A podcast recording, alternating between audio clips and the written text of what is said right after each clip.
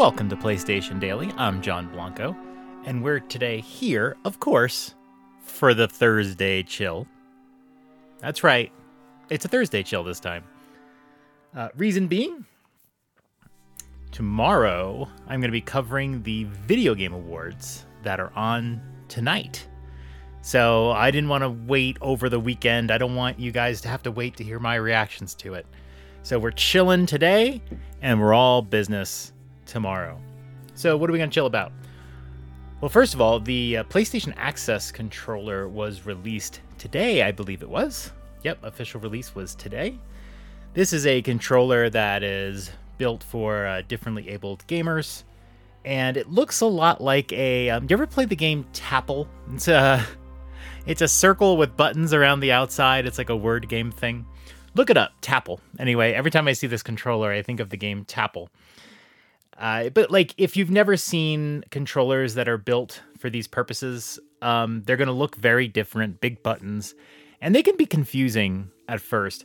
But uh, the PlayStation Access controller has a circle of buttons, and the the goal of these kinds of controllers is to be programmed, customized, remapped, whatever words you want to use. They are not designed to be like a super comfortable controller. The reason being is that people have various disabilities and you can't really know. Every, every everyone's different. It's very unique right?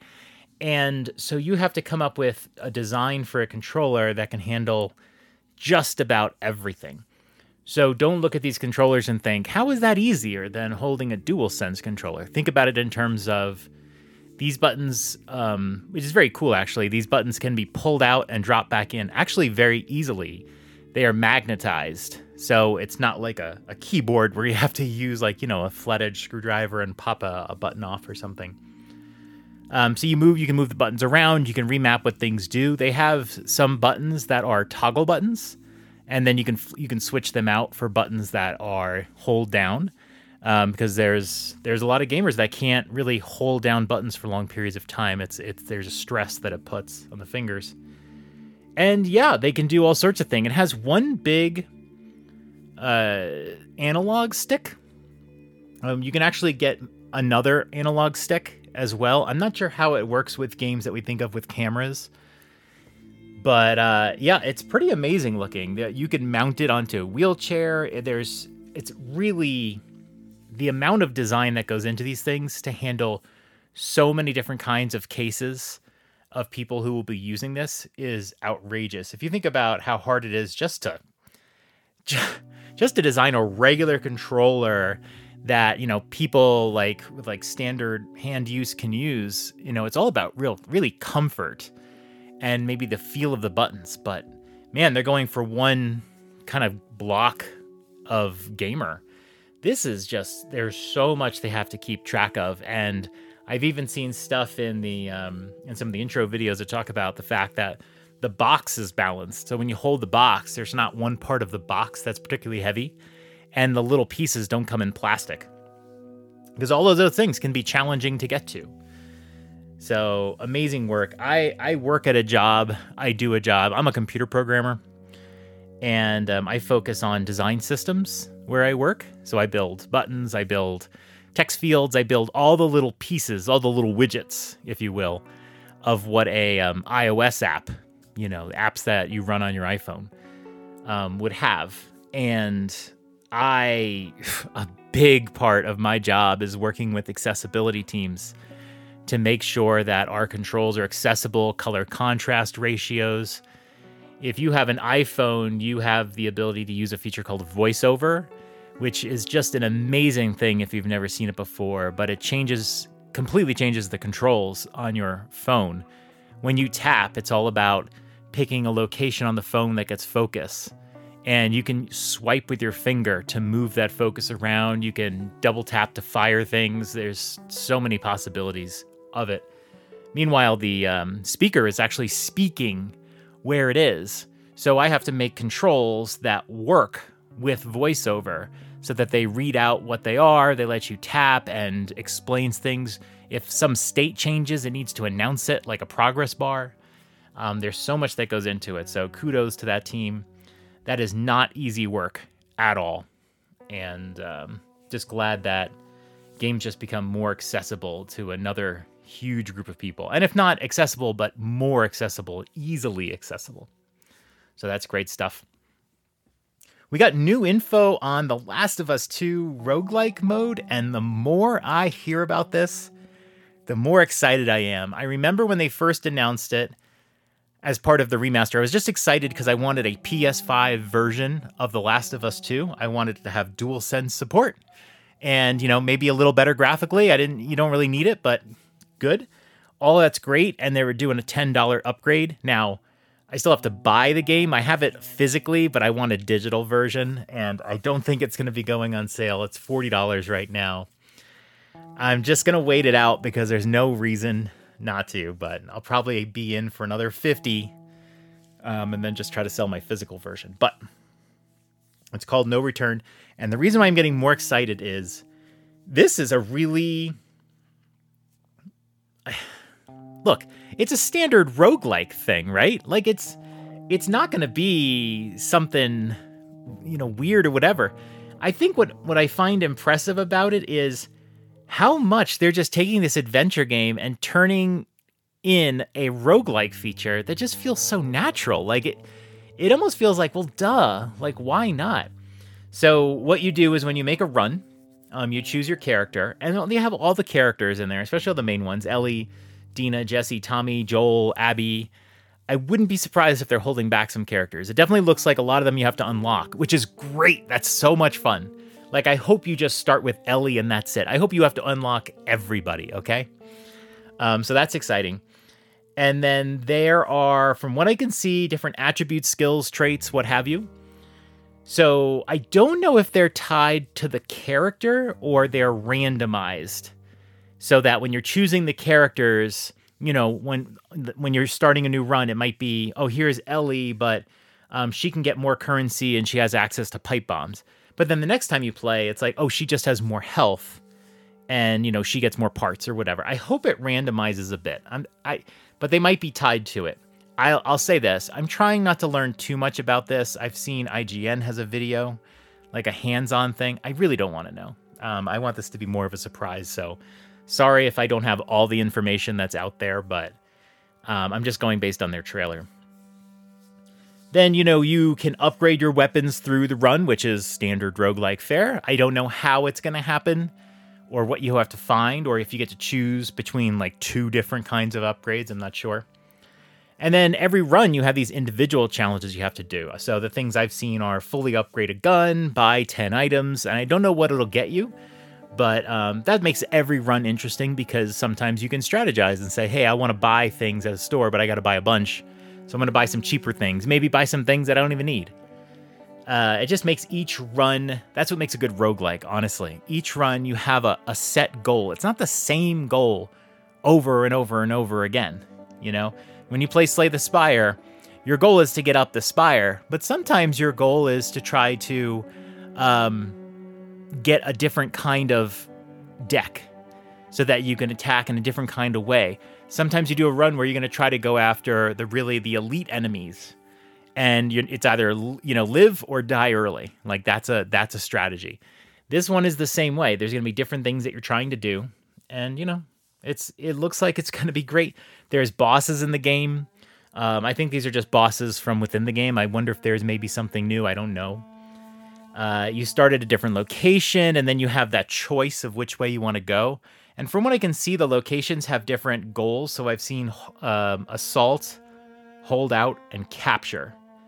And so I'm going to guess in capture, you have to get something because in the video, the character was opening a safe. So I think it's like you have to like you know capture something from a safe, capture a person. I don't know.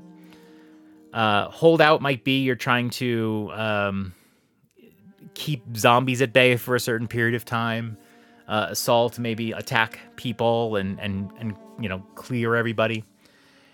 It just looks so good. And the thing is, I think we're going to see a lot more of this now. I think a lot of games that we see will have DLC modes that just have a roguelike mode. They just take their same characters and give you control. They just randomize the levels and then they throw in a bunch of unlocks. Who wouldn't want a a roguelike mode in Elden Ring or a roguelike mode in like a game like Alan Wake. I mean, like, I don't know. I'm super excited for this. I did not expect that this would be something like really, really cool. I was kind of like hopeful, but like I'm really excited for this. I can't wait to play this game again, January 19th. Sorry, Princess Prince of Persia, you're gonna have to wait. Um, it comes out January 19th. Cannot wait. Another story that I've seen come up: digital content being removed from not only the PlayStation Store, but you're going to lose access to it as well. I've seen so many TikToks and Reddit posts about this one. I think it's a little overblown, but I also think there's legit realistic concerns too. I think in this case, PlayStation is removing what they call discovery content. And I don't know, Discovery has been doing this. I think they're going for like tax breaks or whatever. But Discovery has really taken a lot of their shows, a lot of their media, and just killed it off. And uh, they're making PlayStation not only not make this stuff available in the store, but if you did buy it, you lose it. And the weird thing here, and this is part of the real concern I hear, is we're not. I mean, I don't think you have to give a full refund to people, but maybe I don't. You got to do something. If somebody bought a whole season of a show, and it's being taken away, that doesn't seem right to me. And I feel like I don't know. Either PlayStation had to make that very, very clear that maybe this content will last three years or four years. It doesn't sound like they did. Or I don't know. I don't think they I don't think they owe the seller in terms of like credit or whatever. I think Discovery should though. I think Discovery's the real villain here. I don't know what's going on with them. All right, they killed some of my favorite shows. But I do think that you don't have to worry too much about it. We've seen games get pulled from the store, but they let you keep running it. And I've seen a lot of people talk about this is why I get physical media. Well, look, if you if you like physical media, great. I'm not I'm not going to argue that, but you're not like magically in the clear. First of all, if you have a physical disc and if someday there was no store available, you wouldn't be able to get an update to your game. And some of these games, we've seen a lot of them lately, they have come out in really bad shape. Okay. Maybe not totally broken right off the bat, but they come out in really bad shape. So having the disc won't really help you too much if you have a really broken game. Secondly, if Sony wants to, they could prevent your physical media from working too. Um, I can't think of a case where that has happened, but it sure as heck could happen. So you might have, like, let's say, a licensed game. I'll use Scott Pilgrim as an example because that happened once before where they took it off the store. And they could say, oh, yeah, your physical disc doesn't work anymore. Will they? I don't think so. Could they? They sure could. so you might be uh, messing with firmware updates and having to get your PlayStation online. I'm just saying. Um, don't worry too much about it. This thing seems to have affected TV shows and whatever. I don't know how many people buy TV shows with their Sony account, but I guess it does happen. I just wish that they handled this a little bit better. I feel like Sony should just tell Discovery, no, we're not going to like take it away from them in terms of digital media. Um, you know, you need to pay these people, you need to refund these people. But there you go. And uh, another big thing this week, the GTA 6 trailer was revealed. Um, a bit surprising, or maybe not, depending on your perspective, but it's coming out in 2025 as of now. Um, yeah, I think a lot of people were hoping it would come out in 2024, considering we were getting, you know, they, they had announced this trailer and then they played this trailer and it looked really good. And then it was 2025. So, like, yeesh, you know, tough. Um, the thing that annoyed me the most about this trailer is that it had to exp- had to be explained to people that this was Tom Petty that was singing. Um, we're at an age where people don't recognize Tom Petty's voice instantly. Ah, ah, getting old. I have never played a GTA game except for the first one, the 2D one, the overhead one. I can't remember why I had it, but I played that for a little while just for fun. I, it's not like I played it for a serious amount of time. Um, I haven't played the, uh, the the 3D versions of the game. I don't know what it is, the subject matter. I'm not offended by it or anything like that, but I think I just prefer fantasy settings, you know, adventure type settings. I I've seen enough of this world, you know, and you know, I'm not really in it to like rob banks and stuff like that.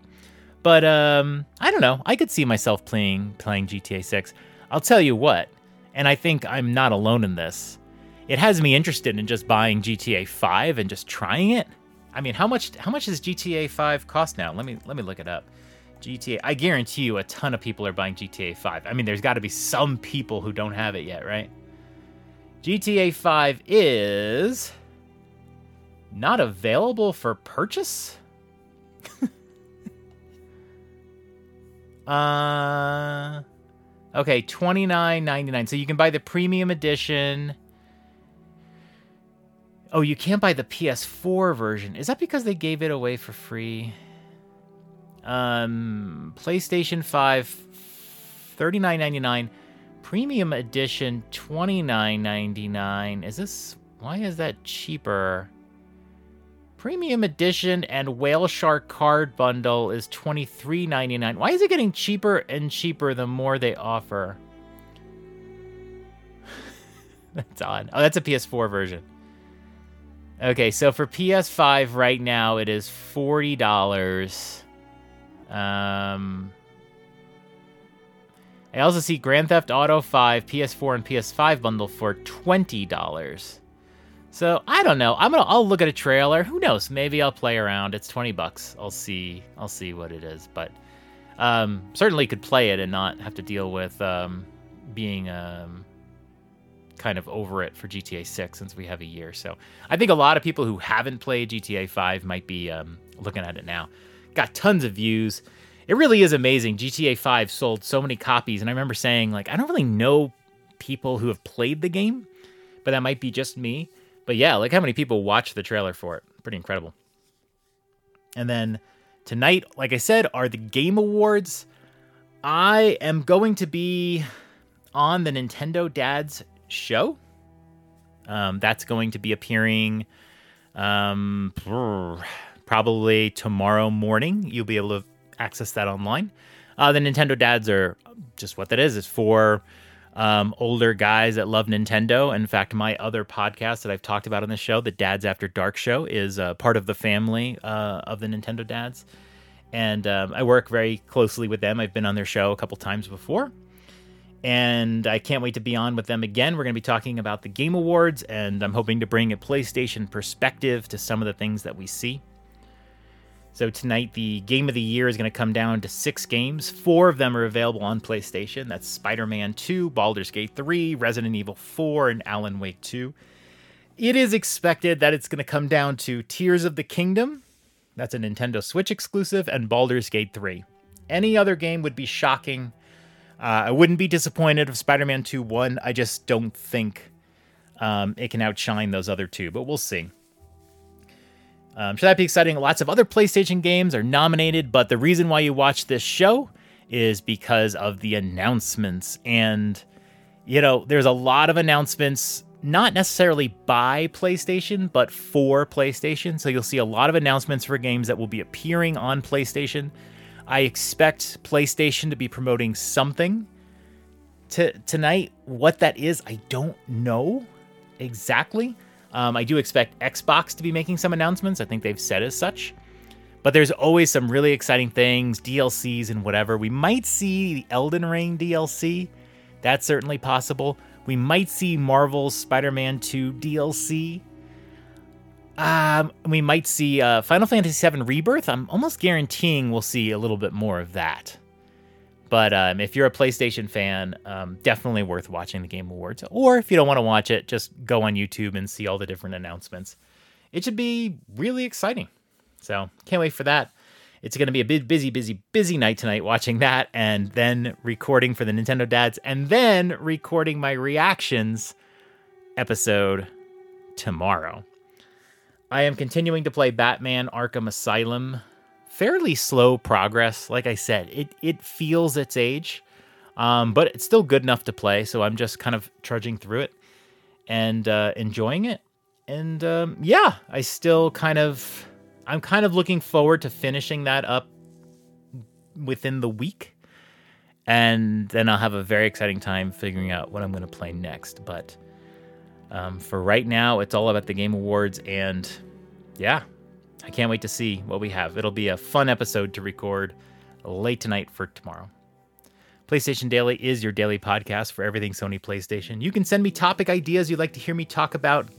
Give me your reaction to the Video Game Awards. Uh, the Game Awards, I'm sorry. Feedback for the show, or just say hello on threads at PS Daily Pod, or send me an email to PlayStationDailyPod at gmail.com.